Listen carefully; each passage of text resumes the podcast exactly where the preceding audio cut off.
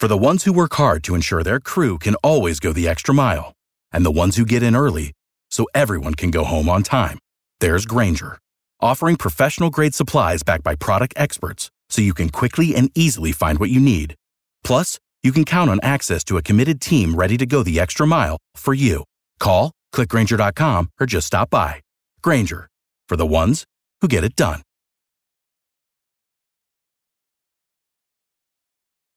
Hey, all, welcome back to the Real Life Pharmacology Podcast. I'm your host, pharmacist Eric Christensen. Thank you for listening today. I greatly appreciate it. As always, go check out reallifepharmacology.com. We've got a top 200 study guide, it's 31 pages. Uh, definitely highlights some of the most important clinical pearls that you're going to come across in practice uh, as well as things that often show up on board exams or pharmacology exams throughout your career. So uh, go check that out, reallifepharmacology.com. All right, the drug of the day today is lorazepam. Brand name of this medication is Ativan, and it is a drug that I definitely see used a lot in practice. Particularly, the most frequent situation I see it used is management of anxiety and more specifically, even than that, uh, I definitely see it uh, prescribed as needed a lot in hospice patients. Mechanistically, what does this drug do? It enhances the action of GABA. And if you remember from your physiology, GABA is an inhibitory type neurotransmitter.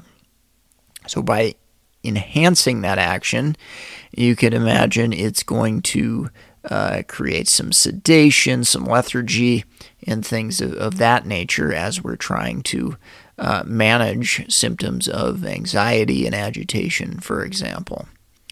Uh, other potential indications that I have seen it used for uh, neuroleptic malignant syndrome and serotonin syndrome. Those are a couple of really rare situations uh, that happen due to uh, adverse drug reactions, as you could probably guess from uh, serotonin related drugs. And then neuroleptic malignant syndrome would be from um, typically from antipsychotic medications. Uh, a couple others uh, chemotherapy induced uh, nausea and vomiting, uh, particularly anticipatory. That is an indication uh, for benzodiazepines like lorazepam.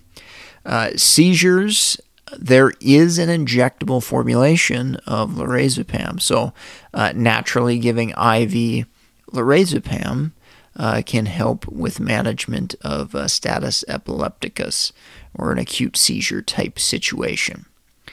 Uh, other dosage forms with lorazepam, uh, most commonly, I'm, I'm going to see used oral dosage forms. Uh, 0.5 to 2 milligrams are the dosage forms. Uh, in geriatric patients, uh, the dosing that I typically see is usually no more than one milligram at a time, but it's more like you know 0.25 to 0.5 milligram uh, dosages. Younger patients, you might see it pushed up a little bit again, depending upon what the indication is as well. Uh, so oral, again, tablet, most common dosage form. I mentioned the, the IV or injectable is available. That's 2 milligrams per mil and 4 milligrams per mil. Uh, and then there is an oral uh, liquid called Ativan Intensol by the, the brand name there. And that is 2 milligrams per mil. So if you give somebody a fourth of a mil, so 0.25 mils, uh, that's going to be equivalent to 0.5 milligrams. One thing to note about the IV formulation or the injectable formulation is um, some of them may have polyethylene glycol, and that can cause some toxicity if a patient gets too much of that in their system. So, basically, what I think you should remember is if you've got a patient that's been getting IV or injectable Ativan for a long period of time or higher doses for a longer period of time, uh, there is the potential uh, for polyethylene glycol accumulation and toxicity. So uh, pay attention to that for those folks that are uh, requiring um, IV uh, lorazepam for a, a, longer than usual uh, period of time. Uh, adverse drug reactions. Uh, I historically remember alcohol in a pill, uh, sedation, fall risk, ataxia, slurred speech, uh, confusion, cognitive and sl- slowing, impairment, um, judgment, thought issues. Uh, those are, are all um, definitely indicative of potential adverse effects from lorazepam. Uh, they are dose dependent. The higher the dose, the more and more likely you're going to uh, snow somebody and, and make them more and more sedated. That's just the way the drug works there. Uh, it is on the uh, Beers list. Uh, driving risks, falls risk, fracture risk uh, associated with those falls. Uh, so definitely pay attention to that in our geriatric patients and try to avoid a drug like lorazepam in our geriatric patients. They can definitely cause some issues. it is a Schedule 4 controlled substance, so addiction dependence uh, is certainly possible. Uh, there are boxed warnings, uh, particularly with use of opioids and uh, the risk for overdose, uh, excessive sedation, things of that nature. Uh, risk for addiction, abuse, dependence, withdrawal, those are also warnings. with that said, I wanted to mention tapering a little bit. That's a question that, that comes up in practice. You know, how do I get this patient off the benzodiazepine. They've been on it for years, and I want to start to taper them. Um, most will start in the ballpark of probably 20 to 25% reduction. Now, this can vary based upon you know patient experience, clinician experience, you know patient preference, what they want to do. Um, but usually, a ballpark reduction initially of, of 20 to 25 percent uh, every one to two weeks is a, a, reasonable place reasonable place to consider starting anyway. Um, and you can certainly uh, gauge how that's going um, by working with the patient and, and, paying attention to them there. Pharmacokinetics, uh, lorazepam does have uh, is classified as an intermediate acting benzodiazepines benzodiazepine and with that comes a half life in the teens range. So, uh, 12 to 18 was the, the figure I saw listed on my research here. Uh, so, that's not a crazy long time. The nice thing about lorazepam compared to uh, maybe diazepam or Valium, for, for example, it doesn't have uh, any active metabolites, and that's particularly troublesome generally in geriatric patients. Uh, so that can definitely be uh, a big positive with lorazepam versus diazepam, which you have to worry about uh, kind of accumulation and that drug lingering for a longer period of time. Now, I will say, going back to tapering, the shorter the half life for a drug, generally the harder it is uh, to taper. Um, and that I think makes sense because that drug disappears from the body quickly. And we don't really get you know more of an even leveled uh, disappearance of the the drug levels, if that makes sense there. Uh, onset of action is going to be pretty quick. Uh, even with oral, it's probably 20 to 30 minutes. Uh, IV, you know, we're, we're giving it uh, intravenous. It's going to be quick. It's going to be uh, onset typically of less than 10 minutes, which makes sense why we can use it uh, for management of, of an acute seizure there.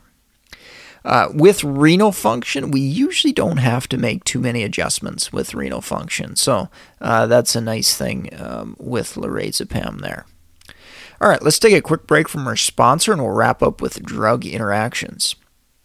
If you're looking to take Naplex, BCPS, ambulatory care, geriatric, psychiatric exam, or the BCMTMS exam, uh, go check out meded101.com slash store, S-T-O-R-E. We've got a great list of resources there that have helped uh, literally thousands of people uh, pass their board exams. So uh, go check that out, support the sponsor, uh, get some great study content as well that's going to help you uh, prepare to pass the exam that you need to pass. If you're a nurse, nurse practitioner, med student, We've got resources for you as well. Uh, Perils of Polypharmacy, recent book I put out based upon my experience in geriatrics. Great resource if you're a practicing clinician. Uh, same thing with uh, my drug interactions book in primary care. You can find that on Amazon. Uh, great examples of real world situations that you're going to find in those books. And then, of course, I've got the MedEd 101 Guide to Nursing Pharmacology. If you're a nursing student, that's probably the one you're going to want to pick up. Uh, and it's just really helpful for notes and some of the most important things that you're actually going to see in practice. And therefore, like you're uh, most likely to be tested on as well. So uh, go check all those links out, meded101.com slash store, S-T-O-R-E. All right, wrapping up with drug interactions. There are a lot of drug interactions listed with lorazepam, but I will say the overwhelming majority are pretty simple and pretty straightforward. The risk with lorazepam and other medications is CNS sedation. So basically, any drug with sedative type properties is going to add on to the sedative type properties of lorazepam. So, uh, your older antihistamines, uh, diphenhydramine, hydroxyzine, uh, tricyclic antidepressants are sedating. Uh, antidepressant trazodone's another good example. Antipsychotics are sedating. Opioids, uh, other sleepers, Z drugs, melatonin, all these drugs can have additive effects on top of lorazepam and can potentially uh, increase the, the risk for over sedating our patient. And then lastly, I wanted to hit this point twice because it really is important. Um, benzodiazepines and opioids, we really do our best to try to avoid using these together. And there's significant risks uh, by increasing the risk for overdose, uh, coma, excessive sedation, and ultimately death if the dose is high enough of these two medications being used together. So uh, be really, really careful with that. Um, you will see certain situations in practice, I know I have, where they are being used together. Um, but we've got to be really, really careful uh, with these medications. You want to make sure to, if you are using them together, minimize the dose and possibly or hopefully try to taper off uh, at least uh, one of them in that situation if you can do it. All right. Well, I think that's going to wrap up the podcast for today. Thank you so much for listening. Leave us a rating review on iTunes or wherever you're listening. That's greatly appreciated.